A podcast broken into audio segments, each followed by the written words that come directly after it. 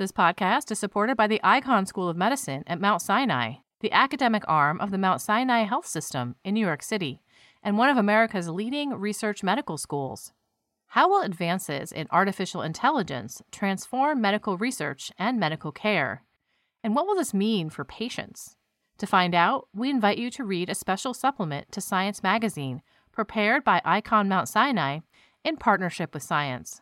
Just visit our website at www.science.org and search for the Frontiers of Medical Research dash Artificial Intelligence, the Icahn School of Medicine at Mount Sinai. We find a way. Introducing The Giant's Ladder, written by leading science marketing expert Elizabeth Schaub. Crafted for professionals at the intersection of science and commerce, The Giant's Ladder guides you through a structured approach to marketing scientific discoveries enabling them to resonate in places that matter most, from laboratories to boardrooms to policy chambers. Get the best selling book Kirkus describes as a helpfully practical and authoritative introduction to the marketing of scientific products at Amazon and other book retailers today.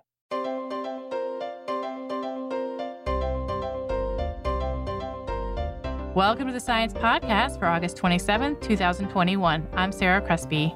Each week, we feature the most interesting news and research published in Science and the sister journals. First up this week, news intern Rachel Fritts discusses a new way to think about endometriosis, a painful condition in which tissue that normally lines the uterus grows outside the uterus and it can bind to other organs. Next, researcher Raphael Townshend talks about predicting how RNA will fold into 3D shapes using deep learning. This is a machine learning approach that relies on very few examples and limited data. Finally, in this month's edition of our limited series on race and science, host Angela Saini is joined by author Lundy Braun to discuss her book, Breathing Race into the Machine The Surprising Career of the Spirometer From Plantation to Genetics.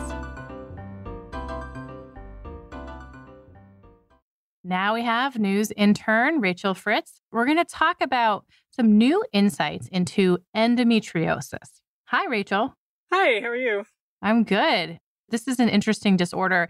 This is when the lining of the uterus, which is shed during menstruation and then grows back, kind of cyclically. It also, in endometriosis, starts to grow outside the uterus, which can create some painful problems, scar tissue buildup, even binding up of other internal organs. How common is endometriosis, Rachel? Yeah, so it's a surprisingly common disease for one that I think a lot of people haven't actually heard of. It impacts an estimated one in 10 women, um, which is equivalent to 190 million women globally. And, and it could be even as much as one in eight. What are the treatment options for endometriosis at this point? The treatment options at this point are not great. Basically, there are two major ways that endometriosis can be treated. First is you can have a pretty invasive surgery to actually go in and try to cut away this tissue that's built up kind of around the outside of your uterus and internal organs to try to combat that buildup, but because it's cumulative, often just one surgery isn't going to solve the problem. So many people who suffer from endometriosis will have to undergo multiple of these invasive surgeries. And then the second option is hormonal treatment. So that's just trying to get at the fact that this tissue is trying to build up and shed during menstruation, just like it would within the uterus. And so the hormone treatment is trying to disrupt the menstruation cycle.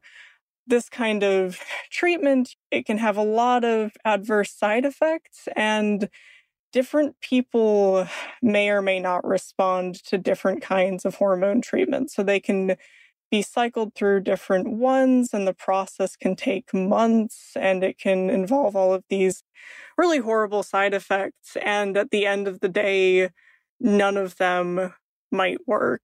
So it can be a very frustrating thing to live with. Let's turn to the work that you talk about in this story. So, this actually started back in the 90s. Yeah, this dates back to the 1990s when researchers really started to look into this idea that endometriosis has at least partially this genetic basis. So it's 50% heritable, which means that 50% of the risk of getting endometriosis is actually explained by genetics. But researchers had to figure out if they could pinpoint which genes were actually involved. So, do they have to find family lineages where the women had endometriosis? There's this group of families where at least three of the women have endometriosis, and these families have been involved in research that goes back to the 1990s. And so a lot of this genetics research has been focused on these families, especially trying to dig into this heritable component of endometriosis by comparing their genes to those of the general population. In the end, this particular study sequenced the DNA of women in 32 different families. They also took this more large scale once they had narrowed down to a particular region of a particular chromosome where they went to the population level and actually looked at more than 3,000 endometriosis patients and compared their genes to roughly 7,000 people who don't suffer from endometriosis and tried to see where there might be variations. What did they find when they looked across all these genomes? They really narrowed down to this one particular gene called NPSR1. And they found that in populations with endometriosis, there were these variants that were just popping up more. And NPSR1 is actually a gene that's known to kind of be involved in inflammation just in general, but it hadn't really been implicated in endometriosis in particular before. So they decided to try to see if they could inhibit the gene's protein production and see if they could notice a difference. So they turned the gene off, I think, in mice in the first case? Yeah, so they turn the gene off in mice.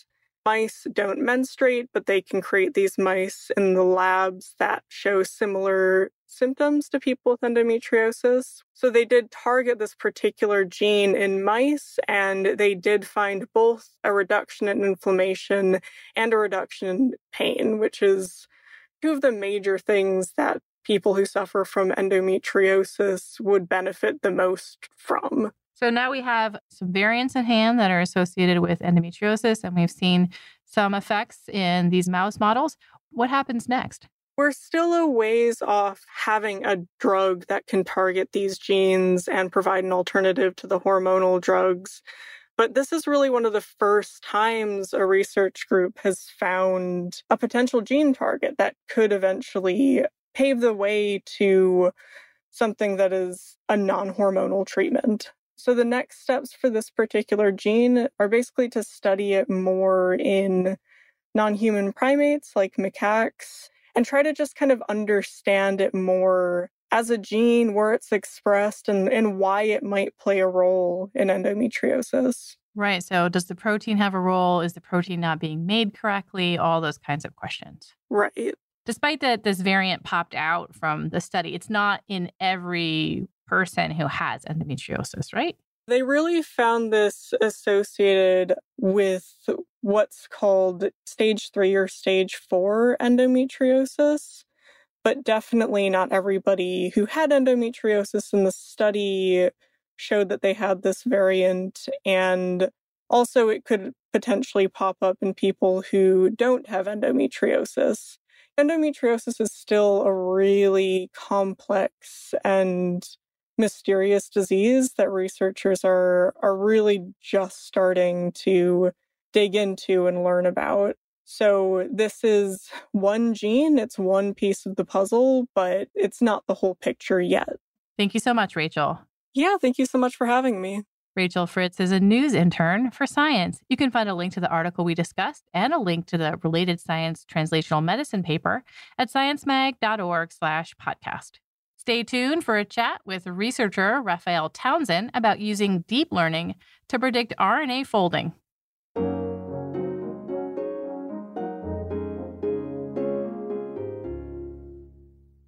Researchers at Queen's University Belfast translate research into action and make sense of a rapidly changing world. They keep up with technological, societal, and economic advances and drive change through collaboration and real world partnerships. Their research leads to critical breakthroughs in areas such as green technology, food and agricultural sustainability, peace building, and healthcare. Queen's University Belfast network of international researchers has a reputation for global excellence. Over 99% of their research was assessed as world leading or internationally excellent in REF 2021. The impact of this research is felt around the world. Visit qub.ac.uk to find out how Queen's University Belfast is bringing research to reality.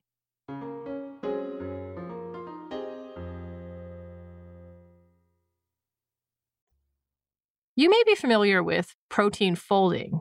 Proteins are made of chains of amino acids, and the sequence of these components affect how the chain folds, and once it does, you get a working protein. You may not know that RNA can do the same thing. A lot like proteins, 3D folded RNA has functions like catalyzing reactions or changing gene expression, even detecting small molecules. But unlike proteins, RNA has fewer building blocks, just four bases versus 20 amino acids. At the same time, in the genome, there are a lot more RNAs coded for than proteins. Despite its importance, we know a lot less about how RNA folds into 3D structures. Raphael Townshend and colleagues wrote about a machine learning approach to predict RNA folding this week in science. Hi, Raphael. Hey, Sarah. Thanks for having me. Sure. So, why do we know so much more about protein folding than RNA folding? So, uh, one simple answer to why we know so much more about protein folding, really, than RNA folding is that the field as a whole has really focused a lot on the problem of protein folding for a long time. There's been this sort of classical view that proteins are really the central workhorse of the cell, which is, you know, definitely an accurate picture in many ways. But only recently have we really been starting to turn on to the fact that RNA does adopt well defined 3D structures that perform a wide range of interesting functions. Mm-hmm. And there's also this issue that proteins have relatives.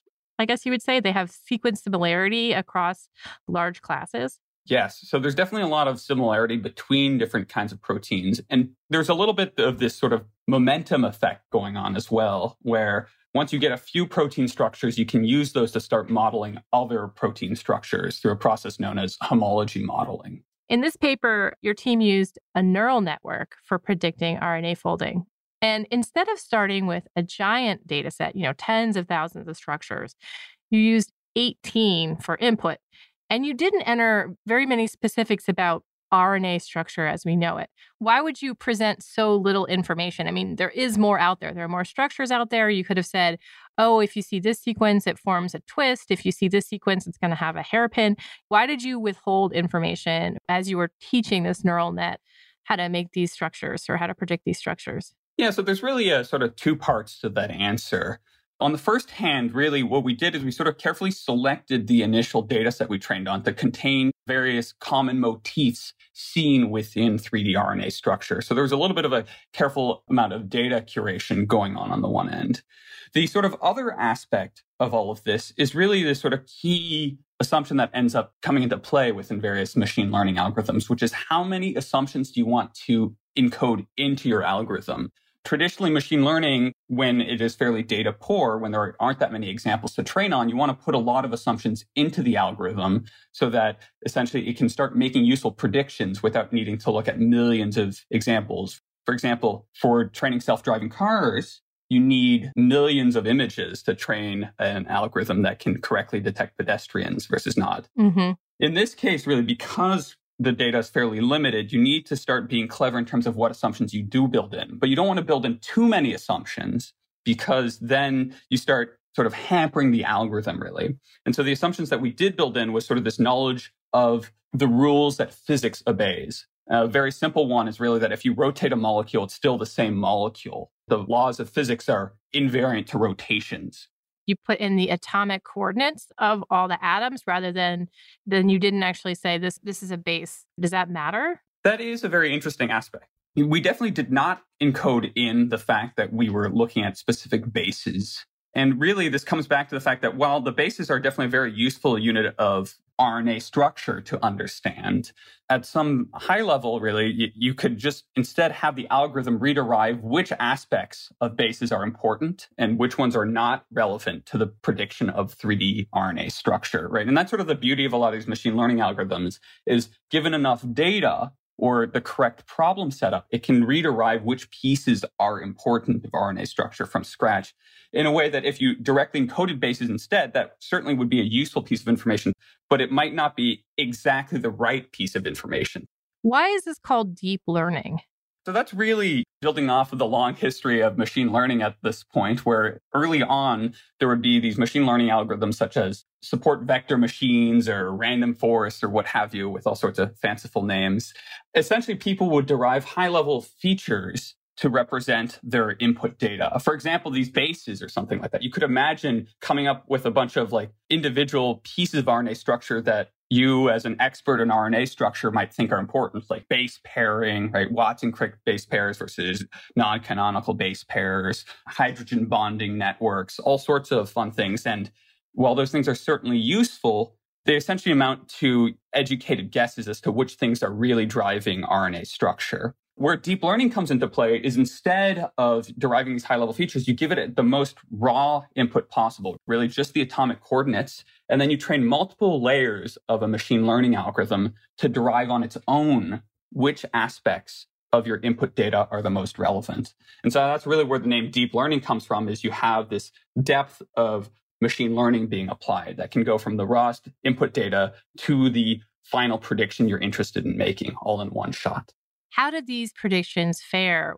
How did it compare with other approaches, either the experimental approaches or with other computers or teams that have tried to predict RNA structures?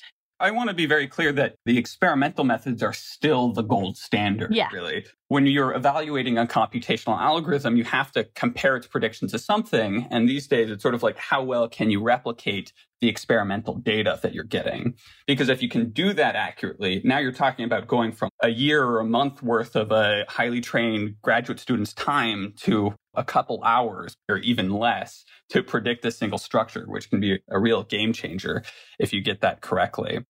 In terms of being able to compare to other computational methods, and this is part of what we're very excited about here, is that we've seen that we're able to consistently outperform all other groups or teams working on this problem, you know, on the prediction of RNA structure. And what's pretty exciting about this is we're sort of seeing a similar trend to that that we've seen happen in the protein structure, protein folding land, where there was sort of this slow, gradual progress over the last several years based on the broader academic community. But suddenly, once you started training the right sorts of machine learning algorithms, you had a bit of a breakthrough where suddenly you were getting double the improvement that you expected over, over a year over year basis. And then a couple years after that, the problem was essentially, depending on who you're talking to, could be considered solved, at least for single proteins. How would you say the status of the RNA folding prediction is now compared to, say, protein folding being almost solved, we'll say? So I definitely think that RNA structure prediction, RNA folding is further off than protein structure prediction. The problem is most certainly not solved. And while our algorithm definitely represents sort of a, a breakthrough in terms of the net change in ability to predict these things, it's still far off from being able to always give you the correct answer.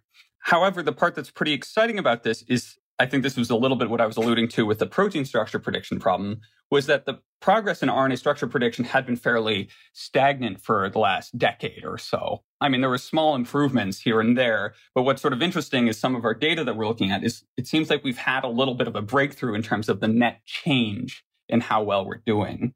And this was sort of similar to the change that we saw in protein structure prediction two years ago. And so there's a sense that we might be on the path to fully nailing this problem in fairly short order.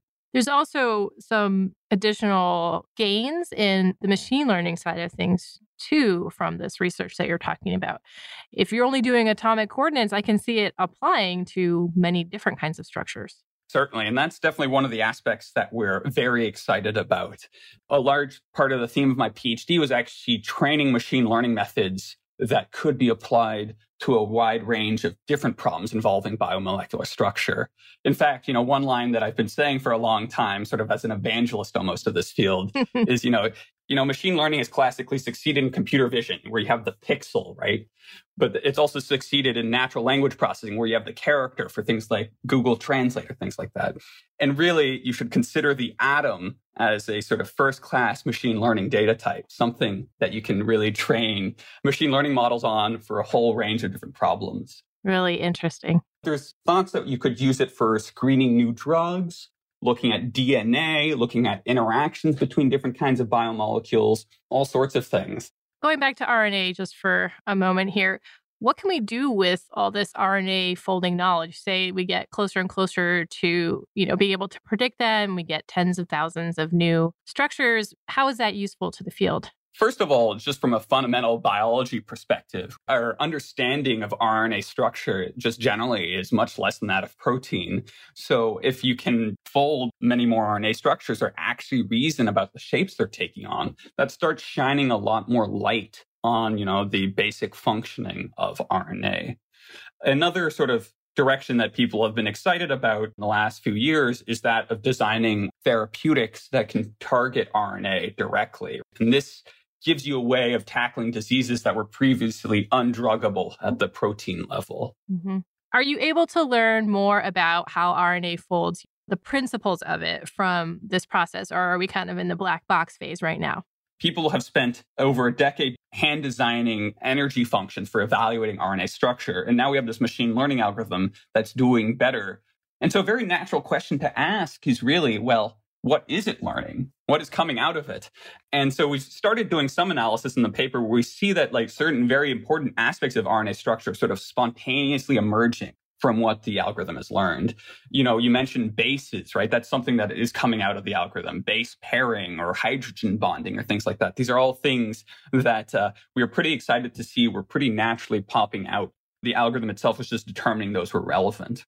However, there's a sense that there are things that are less classically well understood that the algorithm has learned. And we'd love to be able to back out even more what those aspects are and potentially then go back and give the RNA biologist fundamental insight into what drives RNA structure. Right. So finding motifs, and then you can go all the way back to the DNA and see them, and then you can pick out other functions and where they are in the genome. Mm-hmm. Exactly. Very cool. I mean, just as a point of clarification, it's definitely that's a very open area of research, how to derive the principles from your learned algorithms. I like to refer back to computer vision a fair bit because it was sort of my home turf for a long time.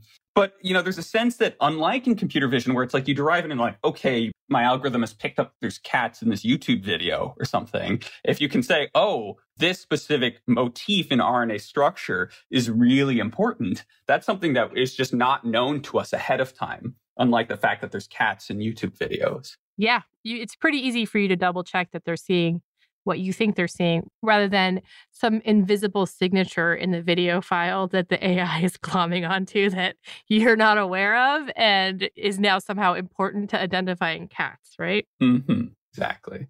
Thank you, Raphael. Thank you so much for having me. Raphael Townshend has a PhD in computer science from Stanford University and is founder and CEO of Atomic AI. You can find a link to the article we discussed at sciencemag.org slash podcast. Next, we have the latest in our series of book interviews on race and science. This month, journalist and host Angela Saini talks with author Lundy Braun about her book on a medical device called the spirometer.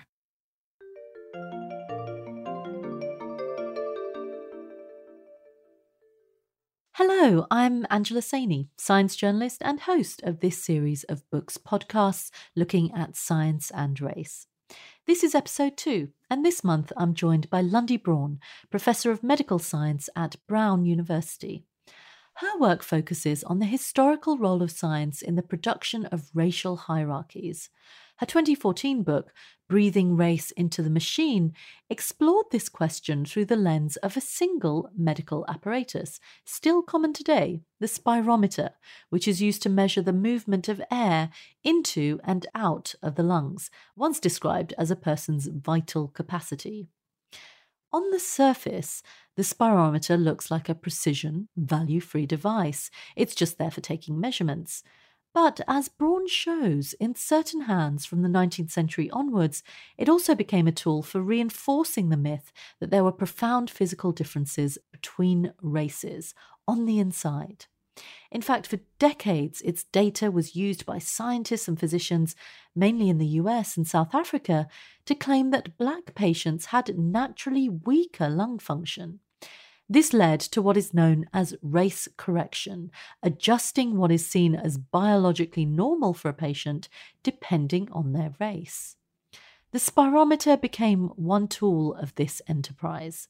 Braun writes race became invisibly entrenched in the hardware and software of the machine. Lundy, thank you for being here. First of all, can you tell us a little about the history of the spirometer and how it evolved into this gauge of human difference? When I first read about the race correction of spirometry, it was through biomedicine and it was in the newspaper. There was a big article in the Baltimore Sun, and then it was syndicated to my local paper. And I thought this was a little odd but I had no context for understanding it. There was a massive lawsuit going on, and it was very, very contentious. So it was followed closely in the Baltimore Sun, the entire lawsuit for years and years and years. And the lawsuit was, in general, about compensation for all the damage that had been done to people, mainly shipyard workers around Baltimore, but not exclusively the damage to their lungs over their work life. So, Lundy, just to fill listeners in here, in 1999, there was an American materials company in Baltimore which had been accused of exposing workers to asbestos, damaging their lungs. And they brought race into this lawsuit. Um, so, as you explain in your book, the lawyers for this company claimed that black workers should need a higher level of disability rating to qualify for a claim because their lung function was naturally lower because of their race.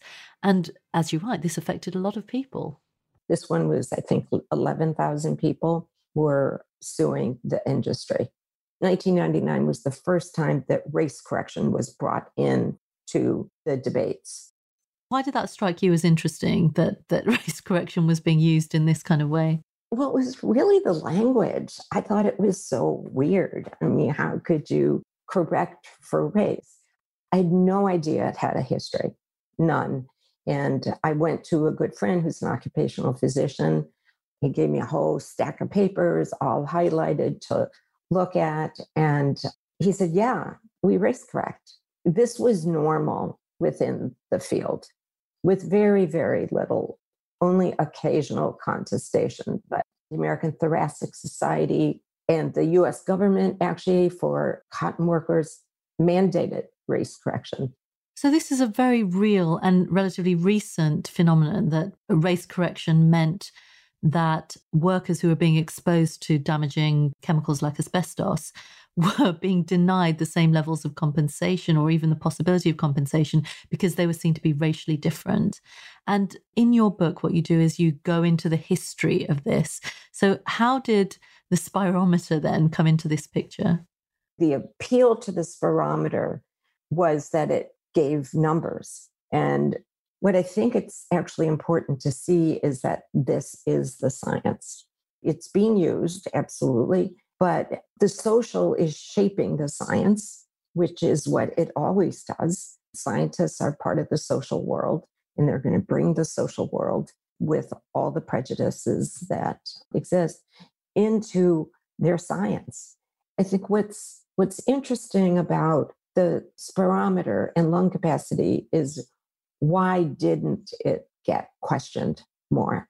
As I've written, the only major people to question it was two leading Black intellectuals, W.E.B. Du Bois from sociology, but you know you couldn't pin him down in terms of his intellectual pursuits, and then Kelly Miller, who's a mathematician, M.V. Ball, a Black physician, in the 19th century. And then there was nothing. But among those people were, as you mentioned, the Howard University mathematician Kelly Miller. What were his arguments then? What What argument did Miller make for the differences that were being seen with this spirometer? So both Miller and um, Du Bois writing at the same time made an argument for social conditions to reduce it. Miller produced a pamphlet and it was addressed specifically to Frederick Hoffman's book, Race, Traits, and Tendencies of the American Negro. And it's a vicious, vicious book. He was statistician for Prudential Life Insurance Company for, for decades. Both Du Bois and Kelly Miller saw this book as important enough, was reviewed in Science, etc., to issue a very stringent critique. But to boil it down, they both argued in different ways that social conditions produced poor lung capacity. And this is known these days in medicine as a social determinant of health. So, how you live, the job you do, the environment you live in, how you're treated, which, as we're starting to understand in medicine, can all have a very profound impact on individual health, particularly among those from lower socioeconomic groups, immigrants, and minorities. I think this is an important moment. I think the questioning of algorithms as they get introduced, they're questioned pretty quickly now. And there is a major social determinant movement. I do think what we have to be careful of is to think that a determinant produces poor lung capacity. So you see this in the literature. I use it myself a lot, but we have to think about how conditions are not necessarily measurable. So we want to be attuned to both what's measurable and measure it and demonstrate that. But I, I think the real challenge is how to keep our minds focused on what's not measurable. And that's what carried me through the project is because I reviewed all the scientific evidence and produced a paper on that. Only 17% of the papers I reviewed defined race. And I've had scientists say, well, you just know it when you see it. Or when I would question in a clinic, how did you know what race somebody was? The response was uncomfortable, but said, I just eyeball it. So I guess I would say there's more discomfort. Whether we're going to really be able to shake the conceptual foundations is what's important right now. So, scientists and physicians have for so long been observing differences, ascribing them to race, but then not recognizing that race is not a biological grouping. They're not looking to complex social factors to explain these gaps. Uh, why do you think it has been so important to them to believe that these differences must be innate, that people are born with them? Why have they clung to this idea? I think scientists were people of their time in the 19th century, they certainly were very involved in categorizing or producing the category of quote unquote mulatto. They were heavily involved in census categories, etc. So I think the question is why couldn't scientists see through this? But we're reproducing it over and over. You know, I'm sure you know there's a lot of debate about race correction of kidney function, race correction of fetal growth factors, um, concussion, et cetera. It just is on and on. Some of it is under the rubric of social justice. Yeah, well, there is a, that argument there that I have seen ethnic minority and black physicians make that we need to understand the differences in order to, to help people in different ways. And why do you think that's a dangerous road to go down? It, first of all, assumes difference. And the difference is often based on really small sample sizes. We see this with COVID. Things are in the newspaper with sample sizes of eight. It's really incredible. And that's true historically. But what's problematic for me is that they view difference as innate. So if you view Black difference and white difference as biological, then you're not going to look at the environment. And I think for lung capacity, what's been overlooked profoundly is pollution. Even though we have lots of evidence about pollution, we know where minority populations live in the US, and this is true worldwide. I have more exposure to pollution. And yet, those two aren't brought together. And I think in, the idea of innate difference that we have now measured for you know centuries is hard to overcome. So even even to this day, even to this day, it is still routine for medical researchers and physicians to use these kind of race corrections or to assume innate differences. We know what was motivating scientists in the 19th century, which is the kind of politics of slavery and, and segregation at the time. What is motivating them now? I mean, many people will say social justice. I think one point I want to make is quote unquote race correction or adjusting for race looks different now than it did in 1974 when the correction factor was introduced. Now people are using population standards. But if you take those population averages and look at them, they're basically they're hierarchical with white people on top. So you still have white people having the best lung capacity, and the idea of any difference has not been jettisoned at this point.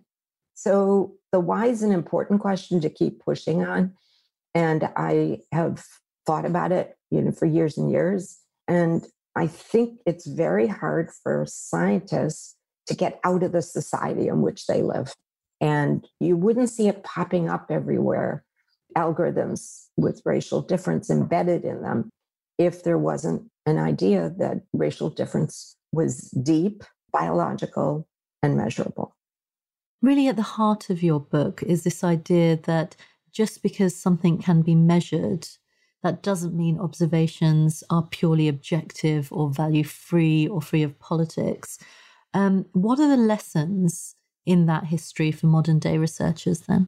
One of the important lessons I would take from this work so I had been trained in science, I had also been trained in humanities, and then did a fellowship with NSF that allowed me to take a year off and actually look into this from another other perspectives. I think my interdisciplinary background was extraordinarily helpful. And I do think that we need to build interdisciplinary thinking into the sciences, not just some you know quick and dirty science but something that looks at the debates that have gone on in science, what is at stake in those debates. And that is what held my interest for about 14 years or more. Thank you, uh, Lundy Braun, for your time. And thank you at home for listening. I'm Angela Saini, and I hope you'll join me for the next episode in the series in which I'll be interviewing Alondra Nelson, author of The Social Life of DNA. That'll be one month from now. And that concludes this edition of the Science Podcast. If you have any comments or suggestions for the show, write to us at sciencepodcast at aaas.org. You can listen to the show on the science website at sciencemag.org slash podcast. On the site, you'll find links to the research and news discussed in the episode. And of course, you can subscribe anywhere you get your podcasts. The show was edited and produced by Sarah Crespi, with production help from Podigy, Megan Cantwell, and Joel Goldberg.